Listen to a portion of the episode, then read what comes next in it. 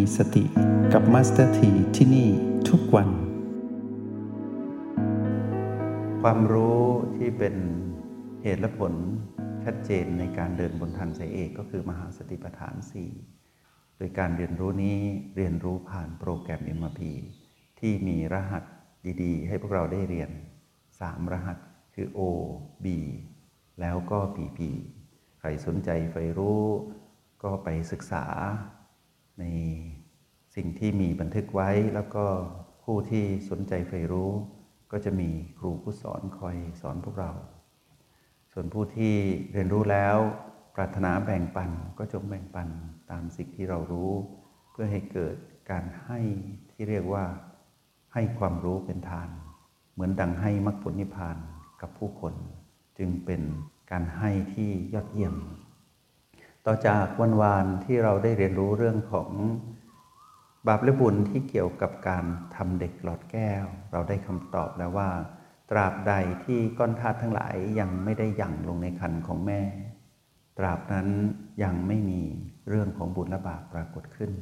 แปลว่าอะไรอะไรที่ทำไว้ในหลอดแก้ว ตรงนั้นไม่นับว่าการมีชีวิตที่พร้อมที่จะเรียกว่าชีวิต เรียกว่ากำลังจะเกิดชีวิต จึงไม่เป็นอะไรทั้งสิ้น เป็นเรื่องของธรรมชาติเหมือนเมล็ดพันธุ์ของเมล็ดพืชเมล็ดหนึ่ง เท่านั้นที่ยัง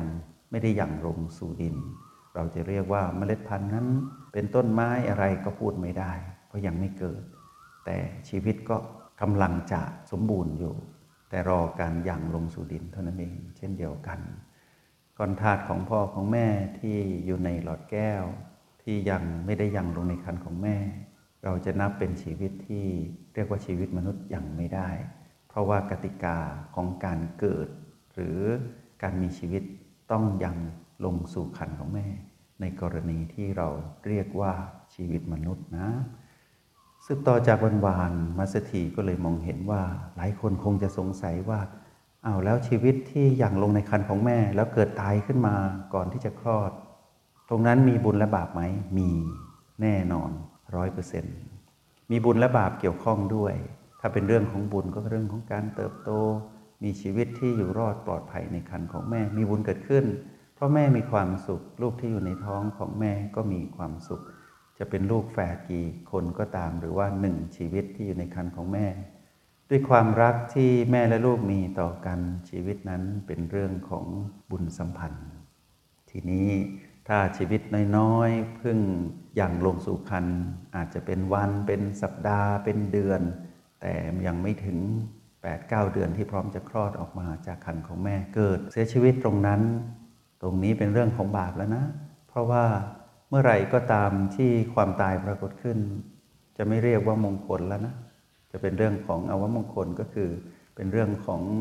สิ่งที่เป็นความขุ่นมัวปรากฏขึ้น และการตายของลูกในท้องที่ยังไม่ทันได้คลอด อาจจะทำให้เกิดการตายของแม่ได้ด้วย และเช่นเดียวกันการตายของแม่ในขณะที่ตั้งท้องอยู่ลูกยังคลอดไม่ได้ มีส่วนและเป็นเรื่องที่สุ่มเสี่ยงที่จะทำให้เกิดการตายของลูกในท้องได้ด้วย เป็นสิ่งที่สัมพันธ์กันโดยตรง ไม่สามารถแยกขาดออกจากกันได้ว่า บางทีแม่ตั้งท้องอยู่ เกิดคันเป็นพิษขึ้นมา หรือว่าเกิดอุบัติเหตุ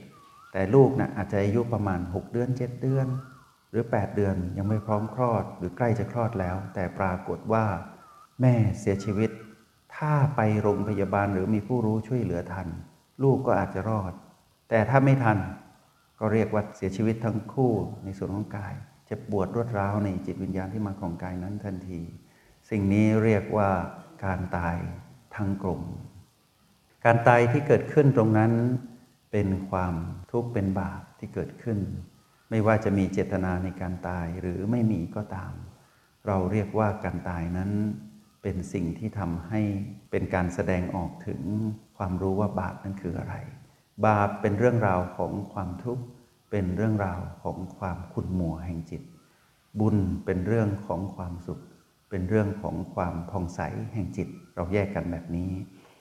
ทีนี้มัสถีจะนำสิ่งนี้มาสนทนาพวกเราเพื่อพวกเราคลี่คลายความสงสัยว่า แล้วการตายของลูกในท้อง เราจะไม่พูดการตายของแม่ที่อุ้มท้องนะเราจะแยกประเด็นออกก่อน ไม่งั้นเราจะอธิบายได้ยากในการทำความเข้าใจ เราจะพูดถึงการตายของลูกที่อยู่ในท้อง หากการตายนั้นเป็นการตายด้วยความสุดวิสัย แม่เลี้ยงดูอย่างดี แต่อาจจะมีการทำงานหนัก แม่น่ะรักลูกมาก แต่แม่ต้องทำงานหนักอยู่ หรือแม่นั้นระหว่างที่ใช้ชีวิตประจำวัน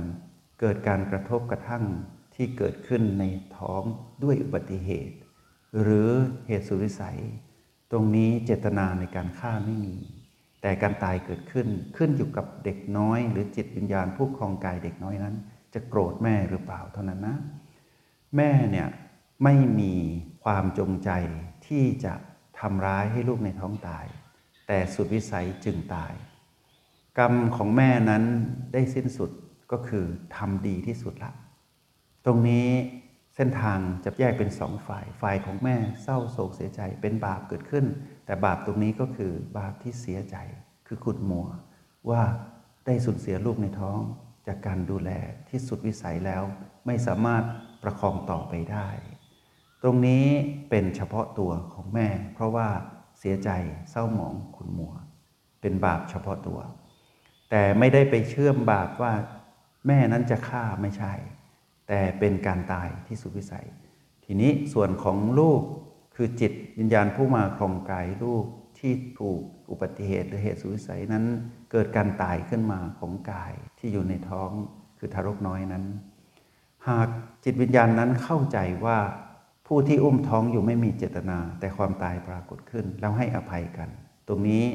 บาปทั้งสองฝ่ายไม่มีต่อกัน เรียกว่าไม่มีกรรมไม่มีเวรไม่เป็นเจ้ากรรมในเวรต่อกัน เพราะว่าต่างยกให้ไว้ที่ความสุดวิสัย และการไม่มีเจตนา แต่ถ้าหากจิตวิญญาณผู้มาครองกายทารกน้อยนั้นไม่เข้าใจนี่สิ อันนี้ช่วยไม่ได้นะ เพราะว่าเขาอะใกล้จะคลอดแล้ว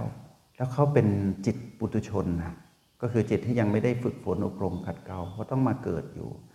ทีนี้ในขณะที่มีความสุดวิสัย จิตวิญญาณนี้ไม่เข้าใจ โกรธแม่หรือโกรธใครที่ทำให้เกิดความตายเกิดขึ้น เช่นอาจจะโกรธพ่อที่ไม่ดูแลแม่ หรืออาจจะโกรธคนที่ทำให้เกิดอุบัติเหตุ หรือโกรธอะไรไปหมด เพราะว่าตัวเองจะได้คลอดแล้ว จะมีชีวิตแต่มีชีวิตได้แค่นั้น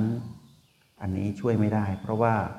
เป็นเรื่องเฉพาะตัวของจิตวิญญาณผู้มาครองกายนั้น ก็เป็นเรื่องเฉพาะตัว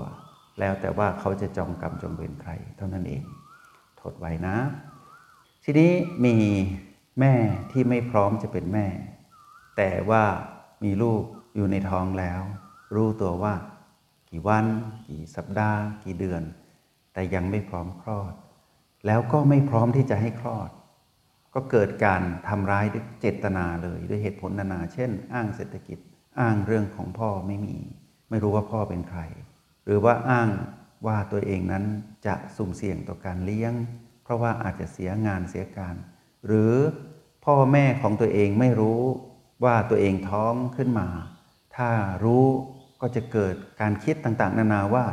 จะไม่ดีทั้งชีวิตเลย ก็เลยตัดสินใจ ทำร้าย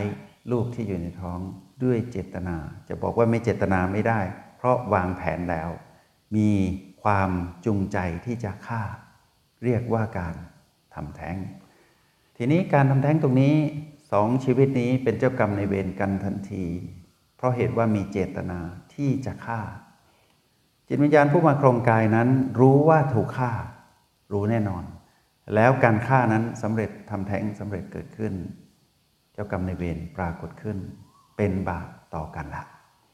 แต่ถ้าทารกน้อยนั้น จิตผู้มาครงกายเป็นจิตโพธิสัตว์ที่ให้อภัยได้ กรรมก็จะตกอยู่ที่วิบากกรรมที่ร้ายก็จะตกที่แม่ที่เป็นฝ่ายฆ่า เพราะฆ่ายังไงก็ไม่ถูกต้องชอบธรรมยังไงก็เป็นบาปส่วนจิตโพธิสัตว์ที่มาครองชีวิตทารกน้อยนั้น ไม่ได้ถือสาหาความอะไร ก็เป็นจิตผู้ผ่องใสต่อ ตรงนี้ ก็ไม่มีเจ้ากรรมในเวรแต่บาปก็จะตกอยู่ที่ผู้จงใจเจตนาก็คือฝั่งของแม่ที่ฆ่าลูก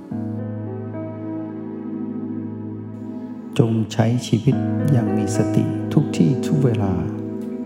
แล้วพบกันไหม ในห้องเรียน MRP กับมาสเตอร์ที